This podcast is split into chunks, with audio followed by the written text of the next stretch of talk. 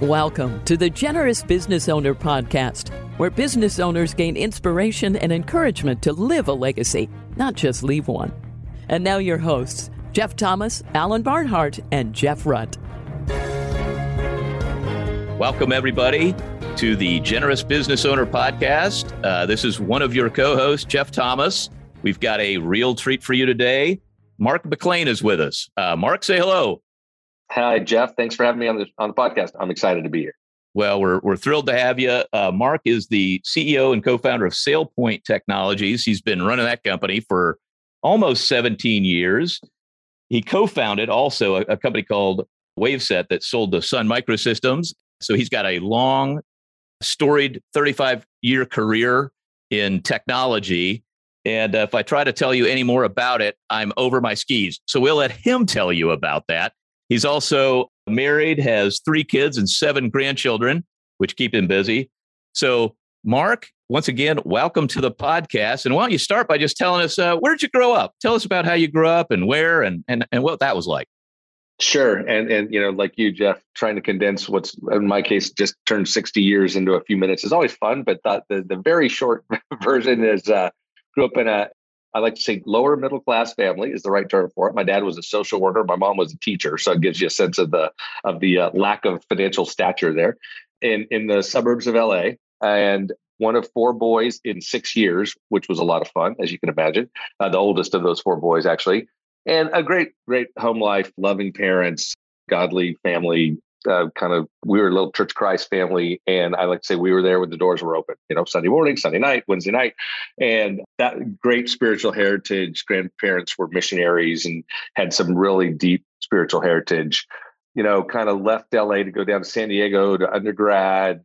Came back, started my career in tech in IBM in the 80s. Got an MBA at UCLA while I was still working at IBM. Used that to vault to HP Hewlett Packard. And that took us from Southern Cal to Northern Cal. And after three more years there, that was a total of 10 in business. I kind of went, I'm not sure I'm cut out to do this corporate thing. I'm not sure it's my gig. Kind of climbed the big corporate ladder. I think when I, IB joined IBM, it had 400,000 employees. I think when I joined HP, it had 200,000, like, you know, these ginormous companies, right? And so I, I, uh, my wife and I, by then, we'd gotten married, uh, met at the 84 Olympics. That's a fun, longer story. Met at the 84 Olympics, got married, had our first couple kids in LA, had our third uh, little kiddo uh, in San Jose, and then moved to Austin in the mid '90s. And if you know anything about the the world of tech and or the the crazy things that that's happened to Austin, like when I told people I was leaving the Silicon Valley to come to Austin, they were just like, "What are you doing? Who does that in the mid?" Where is that? Is that Where the is backwater that? of Texas? Actually, it was even better, Jeff. I'd say to people, "I'm moving to Austin," and they say, "Boston." Like, no, exactly. Austin. They're like, Texas? Like, exactly. Like right? Like, what are you doing? And, uh, but anyways, we got here and kind of honestly, at the time, thought it would be temporary. Like, surely we won't stay here. Right. We'll come back to California. Found that we loved Austin more than we would thought. Found that uh, I'd gotten into this company, Tivoli, that had just gone public. Then it sold to IBM. It had a nice run. And that's when I started with some buddies around 2000, uh, the first of those startups. So it kind of went from being a corporate guy to joining an early stage company to actually becoming a co-founder. That was sort of the fast up, up to the first company the professional version. And like I say along the way blessed to have three really great kids all of whom are now married with kids. Two of our son and our middle daughter live here our youngest daughter lives in Birmingham with her husband, and we're just very blessed. Uh, great family, and all kids are walking with the Lord. We're just loving all that at this well, point. you were life. you were 25 years ahead of the trend of moving to Austin from California. Exactly. So yeah, exactly. Apparently, you were the first one in. Well done. Okay, and so now, now it's not a tech podcast; it's a generous business owner podcast. But maybe give us a couple of minutes. I know it's security, kind of business to business security software, identity software. Maybe just unpack that a little bit for yeah, just a little. And both both the original startup Waveset that ran for about five years, 05 got bought by Sun, and SailPoint, which we started right after that and thought would be another five to seven year run and get sold. And instead, as you pointed out, I'm still here 17 years later, which is mind boggling to me. Never would have predicted that in a million years. Both companies have been in and around this space of enterprise security. We sell to mid to large, mostly very large, actually Fortune 1000 type companies. And it's really I say to people, look, if you want to explain to your grandmother what we do, like we answer three seemingly simple but very challenging questions in the in the enterprise scale. Like who has access to what? People log into all these systems and get access to data. You sort of want to know who actually has access to what data. And then you want to know how does that align with who should have access? Because what's almost inevitably true in every large organization is the should be state and the actual state are out of alignment, right? People have access that they either used to need, shouldn't have anymore, don't have everything they need to do their job effectively, blah, blah, blah. So there's who, who has access, who should. And then the third question is, and what are they doing with it? Right? The famous, what his name was, Edward Snowden case of a few years ago, where yeah. there you got a guy who should have access and does has access, and then he starts doing very bad stuff, downloading data, shipping it to the Russians, whatever he did. And and so turns out in large scale enterprises, these have always been kind of hard things. But over the last 15 to 20 years, as we went from like data centers with captive computers to mobile, laptop, cloud computing, all these fancy buzzwords that most folks have heard. Like the whole world went wide open, so to speak. And now trying to make sure that the right people have access to the right stuff is just much harder and much more important. So, in many ways, what was a good market opportunity for us 20 odd years ago when we started that first company has really become a phenomenal market opportunity, largely because of what's shifted in the world of technology. Now, you got tons of people and even non-humans trying to access data everywhere and the data is exploding. There's more of it all the time.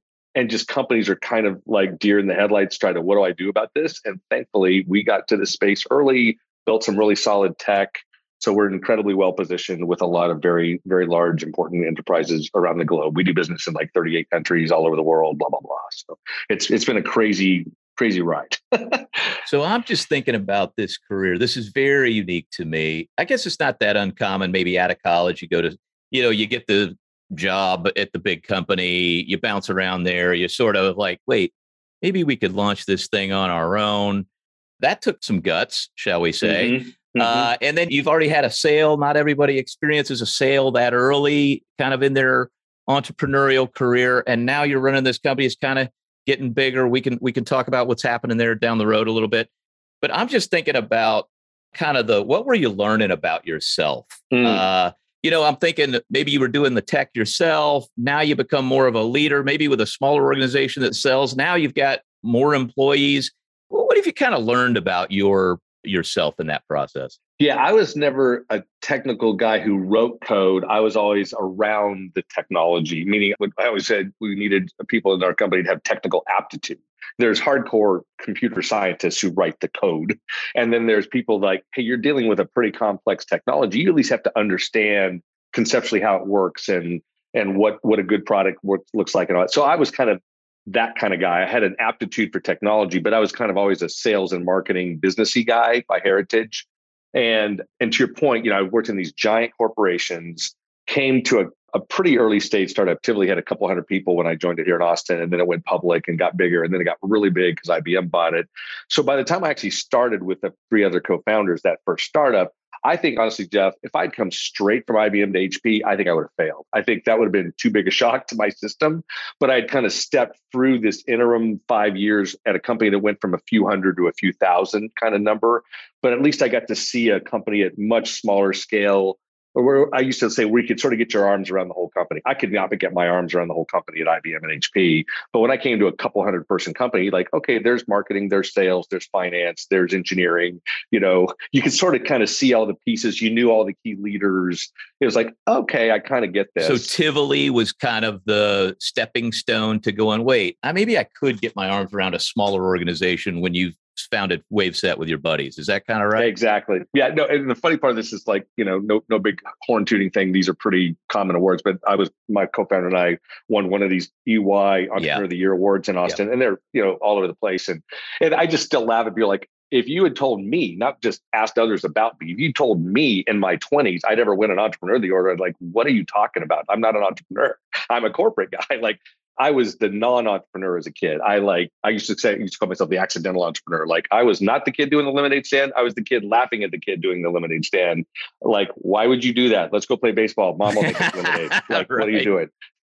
um, so it's just like just this God twisted my story dramatically from where I thought I would be in my 20s and even early 30s to to like deciding, oh, it is kind of a calling or a fun thing for me to build businesses and and you and I will probably get to this I know just for me what kind of really got me going was not just the opportunity to build a cool business with a great strategy blah blah blah great technology but to build a culture right to kind of define how that company works and what what makes it who it is, not just what the product is, but kind of what is this company all about? What are the people about? The famous Peter Drucker quote you and I both know culture eats strategy for breakfast. You know, like, yeah, at the end of the day, you can have a great strategy. And if your culture is broken, you'll probably break down at some point, right? Whereas if you have a great culture, you can even withstand some strategic shifts and probably weather it this is where you and I both are Pat Lencioni fans, right? The whole what he calls organizational health, right? If you if you're a healthy organization, you can actually make a lot of shifts in your business strategy and probably not die because you're healthy. Like people are willing to make change and trust each other and all this stuff. And I thought, wow, if I could figure out how to do that as I build a company with with some buddies and and not just hopefully build a successful company that builds good products that customers like, but I could also have employees that really love coming to work because they love their team and they like being a part of this thing. Wow, that would be really fun. And I've been just blessed to get to do that for a long time now. So it's been a lot of fun. Well, you must have learned a lot about company culture working for big companies, again, moving to Tivoli with a few 100 uh, mm-hmm. uh, and folks in Texas have been around a long time. We all know that that company. And then starting your own deal smaller. So you've kind of seen the really big, the mm-hmm. kind of medium size, and then literally startup. And you had sort of that five year run. So, and I know you've even wrote a book, really, I would say it's about culture, joy and success at work. So, what was it that sort of made you think about writing that book? What are the things that you sort of learned along that path that you really just feel? I feel like when most people like you and me write a book, it's because we have to, not because yeah. we're professional writers. You just like, I gotta, like God's got this idea. I've got to share it with people. So what what was that catalyst that made you want to do that? Write that book. Yeah, it's it's funny. It's a great question. I I a thought maybe someday I'd get around to writing a book, but I thought, oh, certainly that'll be after I'm done full time working. Right. right. There's no way I could do this while I have a day job, quote unquote. And you know that story is a whole different thing. But I'd written some columns for Forbes, and they have this whole process to help people do a book. And it, of course, it involves a ghostwriter to help you but I tell people, oh, I'm very comfortable. Matter of fact, I wanted to put my my writer's name. They don't let you do that. I'm like, yeah. well, he helped me so much. I would say it's my book because I either wrote or edited every word. I either what he wrote I was good with, or if I wasn't, we changed it a lot. And in some cases, what he initially helped me draft was really good, and we didn't change it much. And so, like, I'm like, oh, I own every word in that book, so I'm comfortable that I have my name on. it. I just didn't have to create it from whole cloth. But at the end of the day, you nailed it. I was getting asked a lot more at that I'm uh, now into my late mid mid 50s, I guess, and when we started that process. And I just got a lot of people like, how'd you do what you did? You know, you seem to have a, a, pretty happy home life and you're still married to the same person and your kids seem to like you. And yet you're doing this company thing pretty well. What, what, how, and, and our company from inside, people say, I, I like our company. How did, how did we, how did we get to this thing? So I said, okay, let me try to capture some of that. You know, it was really the, the, the call there. And by the way, the, the, subtitle, Jeff, which I always like to highlight, is building organizations that don't suck, comma the life out of people. Um, it's kind of a great double entendre there. Yes. You know, how do you build an org that doesn't suck? Because nobody wants to build, nobody wants to work in an org that exactly. Sucks. And um, but but it's also so many orgs suck the life out of people, right? People like, okay, I'm making money here, but I hate my job, and and they they tolerate it. And by the way, the whole great resignation of the last few years, yeah. there's a lot of people going, you know what? I'm not going to tolerate it. Like, right. I don't like my job. Why am I getting up and going to a job I hate? It's been a fascinating little psychology yes. experiment. But all that to say, yeah, for me, it was, and with a nice compliment to Pat Lencioni, who I do not know personally. I know some people know him, but I've said that guy, when I discovered him a few years ago, I felt like, okay, he writes the books I would have written if I had the time. And he writes right. them far better than I ever could. But it's like he's capturing the, this is the stuff that really matters at work it's not the fuzzy soft stuff. It actually is the stuff that matters a lot about how you build companies and products and teams and go after markets and how you treat the competition and like that stuff is not soft. It gets like this, oh, the culture is a soft thing. I'm like, bull crap, it's a soft thing. It's it's how you operate. It's how you treat people. It's like saying the social dynamic inside your family isn't real. It's just whether your kids graduate from school or not. Like, who thinks that? Nobody thinks that, right? Like it's weird at work that we sort of kind of put culture in this like weird category of well that's sort of the soft stuff for maybe the, the the hr team but the real business people you know they do all that other stuff. Like no no i disagree entirely. I think the real leaders lead in both strategy and execution and culture. It's kind of all three really and culture is sort of what drives strategy and execution and the way i think about it. Like if you if you have the right culture you will pick the right strategies and you will execute them better than other people because you're less tempted to get caught up in politics and infighting and all the crap that kills a lot of companies, right? Well, one of the things that we were talking about before we started recording was really kind of stewardship of your talents. Yeah. Right. And, you know, of course, it's the Generous Business Owner podcast. So, how does your thought about being generous to your employees, how does that manifest itself maybe in the culture that you try to build? No, it's you brought that up. It's a great question. I think my, you know, there's so many pictures of our our relationship with God and our relationship with people in the Bible. But but the stewardship metaphor to me is the most anchoring one. like I get that we're children of God. I get that there's all kinds of other metaphors. We're sheep we don't like that once we understand what sheep are really like. But you know, there's all kinds of metaphors in the Bible. But the stewardship metaphor to me is a such a powerful one, especially for leaders, right? Because what gets so screwed up in business all the time is people get into leadership roles, particularly in the C-suite or whatever, and they sort of start to believe their own PR, as we used to say, and like they lose sight of the fact that if you take if you take a look at that stewardship model in the Bible, I think like a king like Joseph, the greatest example of this, I think, in the Old Testament is Joseph, right? Like you got the Pharaoh of Egypt, the most powerful person probably on the planet at that point, and he turns to this guy and goes, "You're running the country for me." Now I'm still the I'm still the Pharaoh, right? But like you're going to run the country for me for a while, right? And I'm like, that's kind of how I think we should see our role as CEOs of businesses, owners of businesses. Like God goes, "Hey, it's my company, it's my money, it's my world, but I'm going to give you this job and I want you to do a really good job with it. And as you and I are talking, Jeff, that certainly means that if you generate wealth, I think are responsible to be good stewards of the wealth, including highly generous with the wealth. But I loved your point when we were talking offline before, like, but you're also supposed to be generous with your time, generous with how you treat your people, generous with how you how you reward your people. I, I hate one of the stats I hate is what's happened to the to, you probably know this the ratio of like rank and file employees to CEOs used to be like 8 to 1 and now yep. it's like hundreds to 1 and you're like that's so broken like now I can't tell you that my ratio is dramatically better than some because it turns out when you become a public company CEO you kind of have to play by the rules and they have to kind of play pay you by the rule. I mean, it's like the whole system is kind of busted the choice I have is whether I keep all that money that they insist That's on paying true. me as a public company guy.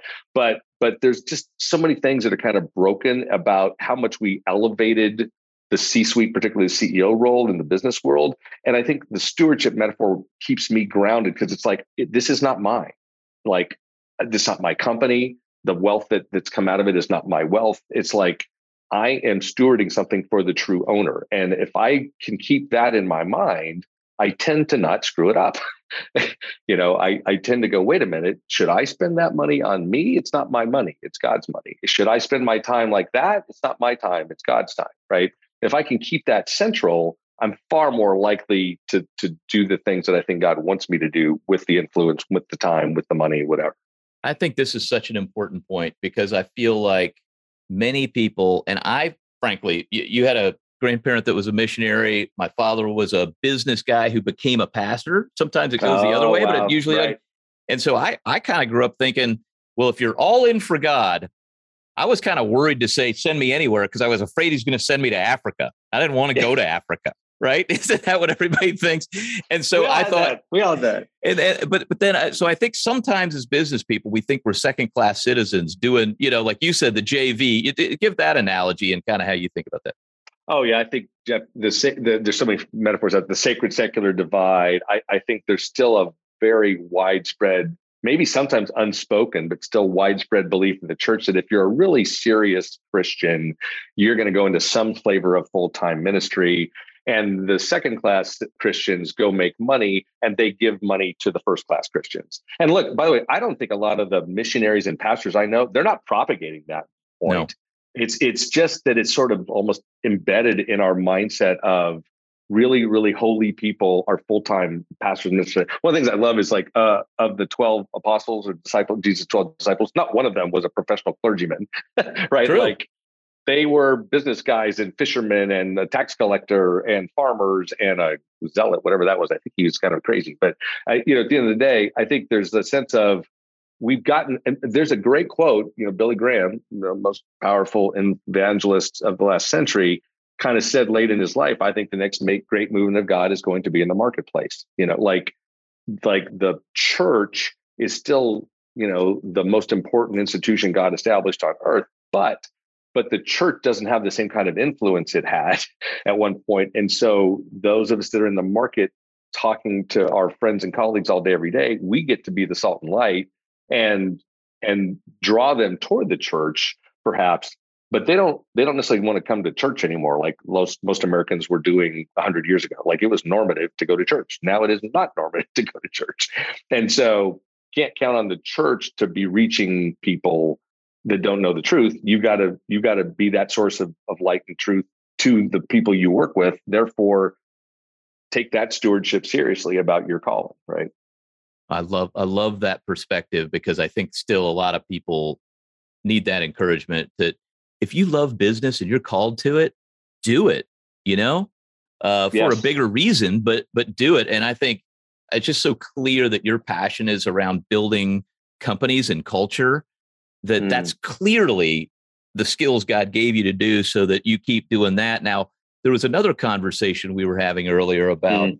kind of finish line. All right. So mm. now you know, we talked about all kinds of different ways of being generous. Uh, as my buddy Brad Formsma says, you know, thoughts, words, money, influence, time, attention stuff. I think a lot of those you're using to build the culture of the business. But mm-hmm. in the money in that sense can be even, you know, with great comp to your employees. But there's another one, which you mentioned, which is, hey, this is just the way uh, capitalism and our capital markets work. You're well compensated as a public company CEO and there have been some different transactions. There's some going on. You have liquidity events and all these sort of things. And well, the capital markets provide liquidity, for example. Okay. And so right. when you think about your own, and we were talking a little about finish line and that sort of thing. So, how do you think about your sort of personal generosity? What are the things maybe that you're passionate about, you and your wife are passionate yeah. about, and how do you think about your role in those things? Yeah, I think to to make sure you know everybody kind of gets that finish line thought. I think uh, early on in, in, our journey, before we really had any significant wealth to deal with, got exposed to some good Christian kind of wealth counseling, and it was kind of like, hey, you know, if you're going to potentially get to where you're nearly not kind of income driven, but you're wealth driven, and I think those that's a big division we don't talk enough about in the church, right? Most of the folks in the church, and I was there, and frankly expected to be there my whole life, like they're income oriented. Like they get an income and they're, I think they're called to to to whether it's tithing or some sort of proportional giving off of that steady stream of income, but they don't have a large chunk from which to deal. But there's some set of folks either through inheritance or wealth generation where there's a chunk to deal with, right? And you have to think, oh, differently about that chunk. And it might be large chunks, multiple chunks, whatever, but it's different than just an income stream that that it's for a lot of folks is kind of enough to live on with a little left to give in their minds and maybe it expands and there's more to live on and more to give or whatever right? Well the finish line thought i think is so powerful. It's like okay kind of some level wrestle with god. If you're parents and married i guess wrestle with god. What what is the lifestyle you think god's calling you to live? And uh, you and i talk about this. I think there's a wide range there I think sometimes the high end of that, I get a little uncomfortable sometimes with the the breadth and depth of lifestyle some believers let themselves go. And like, you know, are you sure the, the master is okay with you keeping that much for yourself? Um, but okay, wrestle with God for that, right? So there's a what do what do we live on?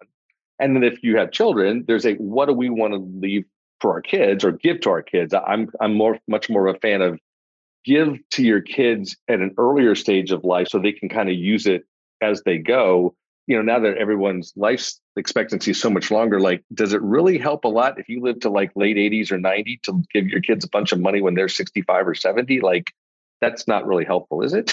like, like they needed that from their 20s to their 60s, not at 60 or 70. So we kind of had a view of kind of establish, you know, you you know this world, Jeff, like a trust that kind of helps them with education and and helps buy a home doesn't set them up in a home they can't afford on their own that kind of thing. So there was like what should we live on? What should our kids have? And then kind of everything beyond that finish line we think is oriented for god's kingdom. And doesn't mean you give it all away at the moment you get it but it means you sort of steward that toward that objective not toward your lifestyle objective.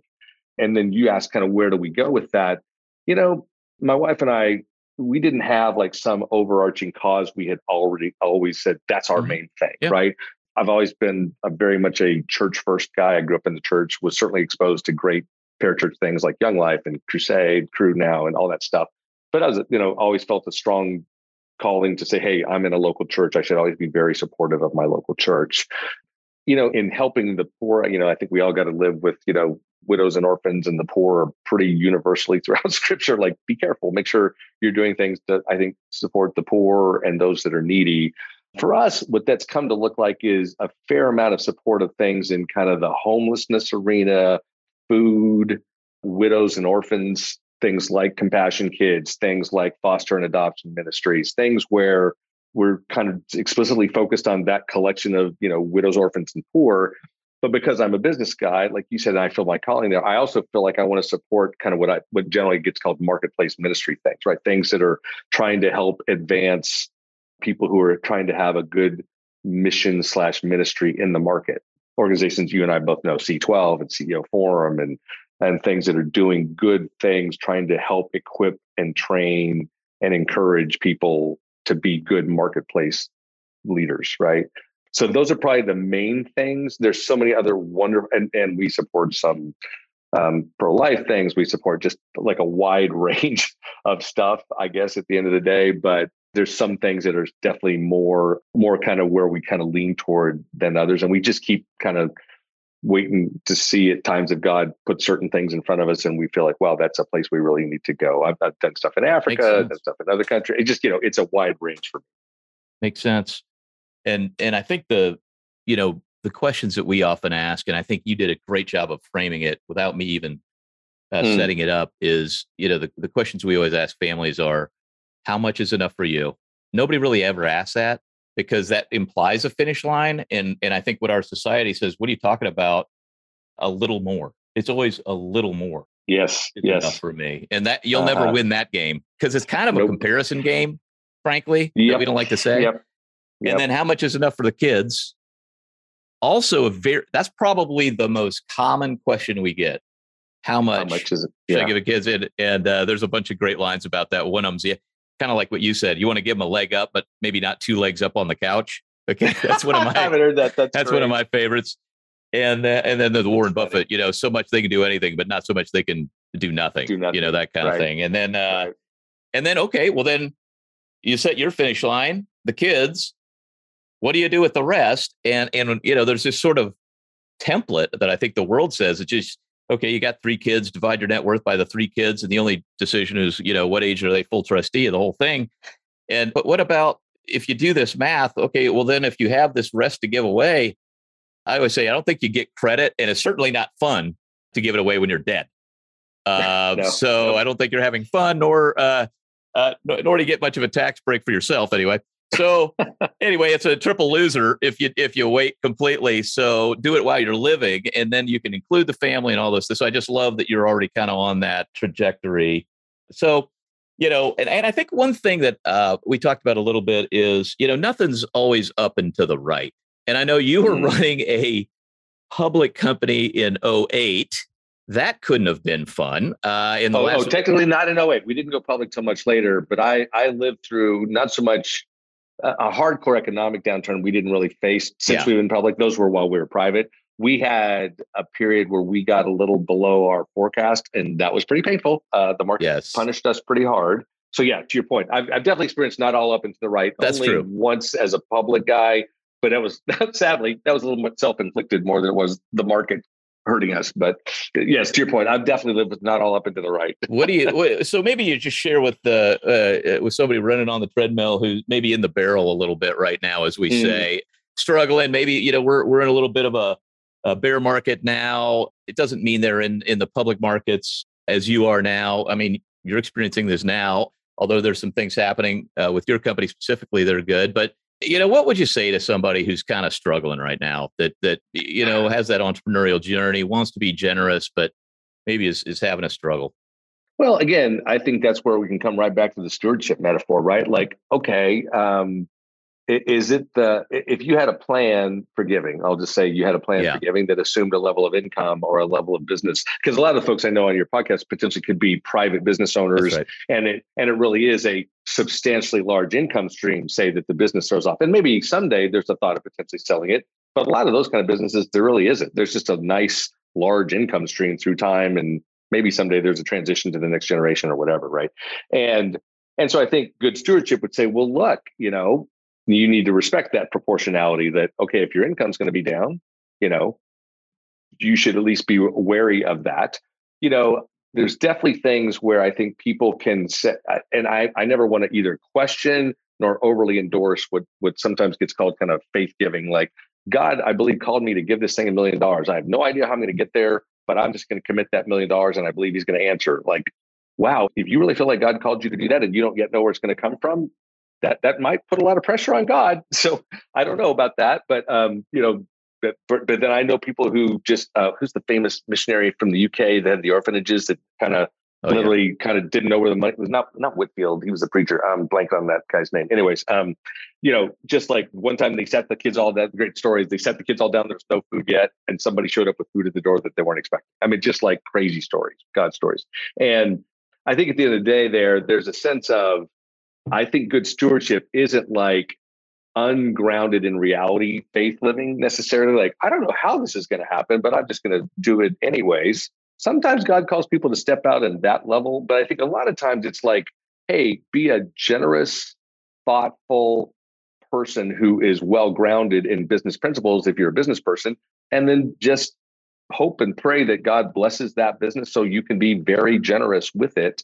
And and if it's getting less blessing in a downturn, I think it's okay to adjust potentially some of your plans. But God may be calling you to nope, hold, hold that giving high and let him show up in, in a way that you weren't expecting to give you more business than you thought you could get in a downturn, right? Like not everything goes down in a downturn, right? Some of the things that, that people forget is like during COVID, we were one of those businesses that didn't get really hurt. We actually got probably helped a little bit because it kind of focused people on on what we did as potentially more important when everybody went remote. I like to say back in the day, like Carnival Cruises was really hurt and Zoom was really helped, and we were somewhere in the middle, but we were probably closer to Zoom than Carnival. you know, like it was it was like a difficult time for a lot of folks, but not as difficult for us as we thought it originally might be. So to your point, I think in downturns, don't make assumptions that it's all going to be terrible for your business nor necessarily you should just blindly continue on with whatever your plans were, disregarding the reality you see around you. I don't think that's that's godly to say, well, I don't care what I see around me. I'm just going to plow ahead anyway. It's like, really? I think God gave you a brain too. Like, use your brain, right? So, eh, somewhere, I, I talk a lot about be, between guardrails, right. you know, like I don't know the exact answer, but be between here and here. and George, George Mueller is, I think, the guy you were thinking. George of, Mueller, uh, thank you. Ran the thank orphanage, you. and That's and uh, I'm, I'm, reading I'm reading his autobiography right now, oh, so I just happen to have it uh, there. But uh, it's it's amazing. So he is definitely on one end, and yeah, then there's right? uh, like there's somebody on the let's other. sit out to dinner, even though there's no food here, and we'll hope that God shows up with dinner literally right now, and then it happens. You're like, wow, right. yeah, that's that's a level of faith I don't know I could every claim I have. What do you um, think? What, but what for you? What is? I mean, you mentioned it a little bit with economic downturns, and you've been through these transitions, and I'm sure there were mm-hmm. scary points in building the last company or this company. What's a story in your own life where you felt like, man, this is a scary time to get through as a as a business leader? Oh gosh, there's many. yeah. I tell people, you know, like the stock market itself, right? When you stand way back at the picture, it's up and to the right for 150, 200 years. When you get a lot closer, it's a very jagged line, yes. right? Most businesses are much like that. Looks up and to the right generally over time, but if you get closer, there were some not great times. Probably the one that comes to mind, I mentioned that the first company we sold, right? This company, we almost got sold uh, twice, once really, really close. And when that didn't happen, it was pretty rough, right? Like everybody had begun to assume it, the board, our investors, the key leaders of the company who were well aware of it. And when that kind of slammed into the wall and didn't happen, which you know, no need to go into that story in any depth here. Um, that was a pretty big mental reset that felt tragic and catastrophic in the moment. And again, not because our business was in trouble. We just did thought, okay, this is it. This is our exit. Here we go. Was this that with this company or the previous yeah. company? No, with the, the last one. one. got sold. This one almost got sold. Gotcha. And in retrospect, incredibly thankful that didn't happen. Right. The, the company is literally 20x the size it was at that time. But at that time, it felt tragic and awful and like, what's going on here, God kind of reaction here, right? And I guess for me, that was the okay, that that wasn't what we thought was going to happen. I don't know that we're being punished for something we did wrong here. Like there wasn't an ethics failure, and that's why we didn't get the company sold. It was just like, well, I better just stay true to the principles that I believe have gotten us here. I better stay true to what I believe God's calling me to do as a leader and a father and a husband, and and put my head down and try to figure out how to get out of this state to the next state. And there was some question at that point whether I should still leave the company. It was a pretty dark time, right? It was a pretty dark time. And, you know, we we got through that. I guess is the only only way I can say it. We got through that. And and I guess that was part of me learning to hold it loosely. I, I always feel yeah. like what what I was able to do always, but that was probably the best test of it was if this gets taken away, I'm okay. Like my wife loves yeah. me, my kids love me. I've already had some level of success. I could go get a job somewhere somehow. If this thing blew up, I wouldn't go jump off something.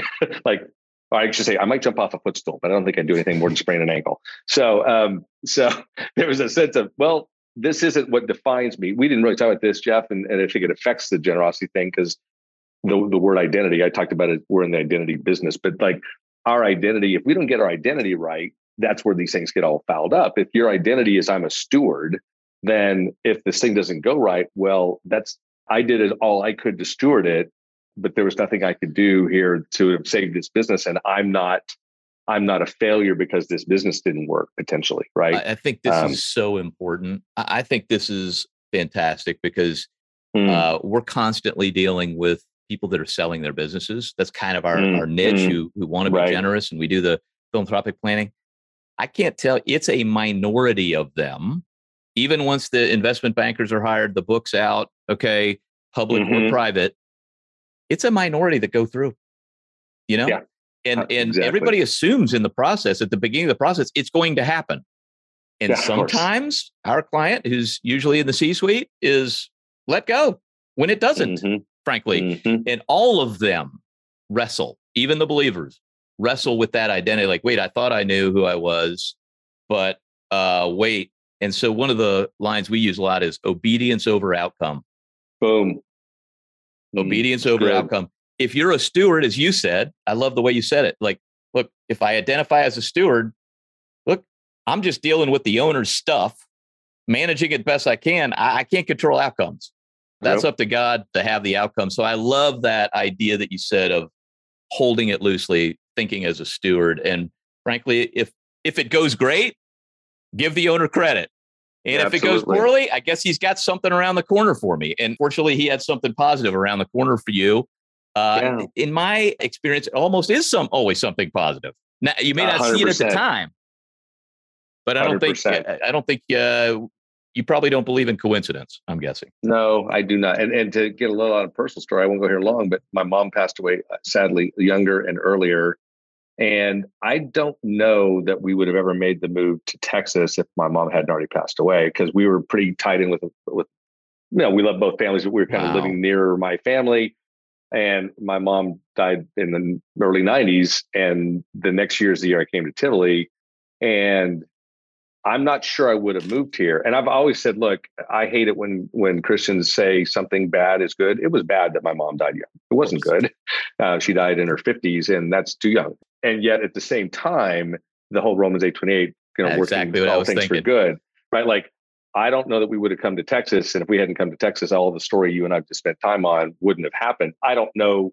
I certainly don't believe God took my mom so this could happen. I don't think that's the way God operates. But I think because that happened, I was willing to consider this move. And now I've seen how God has used it powerfully. But but I think that whole mindset of uh, I love your obedience over outcomes. Like I'm going to do what I'm called to do, try to be faithful to what I believe I'm being called to do.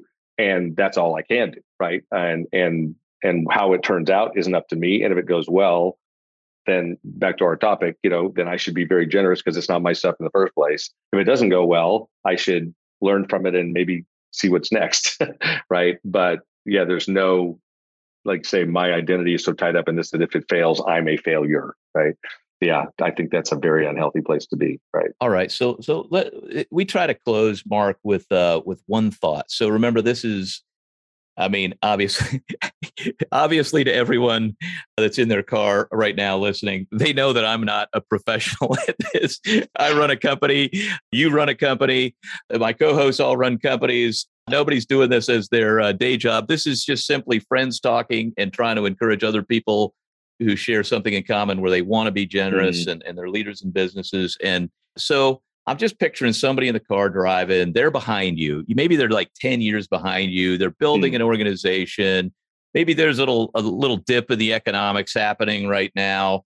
They want to be generous, but you know, just in general, kind of the younger you, you could almost say like if I went back 10 years and I gave myself advice, you know, what's mm. one like you we've talked about culture, maybe it could be that direction. I don't want to lead you though. Wh- whatever place you'd say, if you just had one little like practical tip that this person could go in and try to work on inside their company with their spouse around generosity, whatever it is, what's maybe just one practical thing you'd leave them with?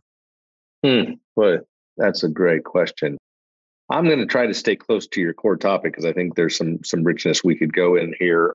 I think that idea of of being faithful about having a generous mindset when you don't have as much as you think you might someday have. in other words, when you're a young, if you're an entrepreneurial founder type or an owner of a smaller business that you think has potential to grow, or if you're a maybe these aren't the listeners to your podcast, right? But a, but a junior executive who hopes to someday be a senior executive. In any case, that idea that so many, I think, stewardship and giving conversations are, oh, we can't afford to give now, but once we have more, we will give. I think that is just a very, very bad approach and that generally doesn't work because like you said everybody's view is i just want a little bit more. I'd like to have a little more lifestyle a little nicer car a little nicer house a little nicer clothes a little nicer vacations. And so we didn't mention it one of my go-to books in this whole topic is randy alcorn's little classic treasure principle right? Like if you want a very quick read that really captures a lot of great biblical truth about this topic go read that book. It takes 30 minutes. And and one of his things is just that you don't you don't figure this out later. You figure it out with wh- wherever you are. And then as God expands your potential income generation capability, wealth, whatever, it's like you've already developed the muscle of generosity. So if you're younger and you don't think you can be generous yet, try. like live below your lifestyle a little bit, take a little less of whatever it is you think you need, you know, a vacation, a car, a home, so that you can get in the habit of being generous and then expand that as you get more. Don't expand your uh, what does he say? Something your he doesn't increase your uh, standard of living living versus standard of giving, giving. I think is the phrase, something like that, right? So like, you know, learn how to give with little. That's that's the whole point. That back to our stewardship parable, right? He says, You've been faithful in little, I'm gonna let you do a lot more. I mean, that's the principle, right? Like if you're faithful and generous in your 20s and 30s with what you have, I think it's a proverb, not a promise, right? But generally, you see a lot of cases where God then says, "I'm going to give you more, and I'm going to I'm going to let you continue to be generous with more because I saw you being faithful with less." And I just think at least go down that path. You may not be given more, but you might. So get comfortable with that mindset, and then you'll know how to live it out when you have more. I just I just love that the generosity mindset, regardless of, and, and we're kind of back to the obedience you can't see the future. You don't know what it's going to be like. So it takes a little faith to be generous, even in the downturn, you know, with whatever right. you've got. Maybe it's as a percentage or whatever it is, but just there takes a it's an element of faith, and that faith muscle will work itself out. And God usually does bless that. I mean, He tells that 100%. parable for a reason. So uh, I just love that. Well, Mark, thanks so much for uh, spending some time with us. Your story is certainly inspiring, and I know will inspire many others. Thanks so much.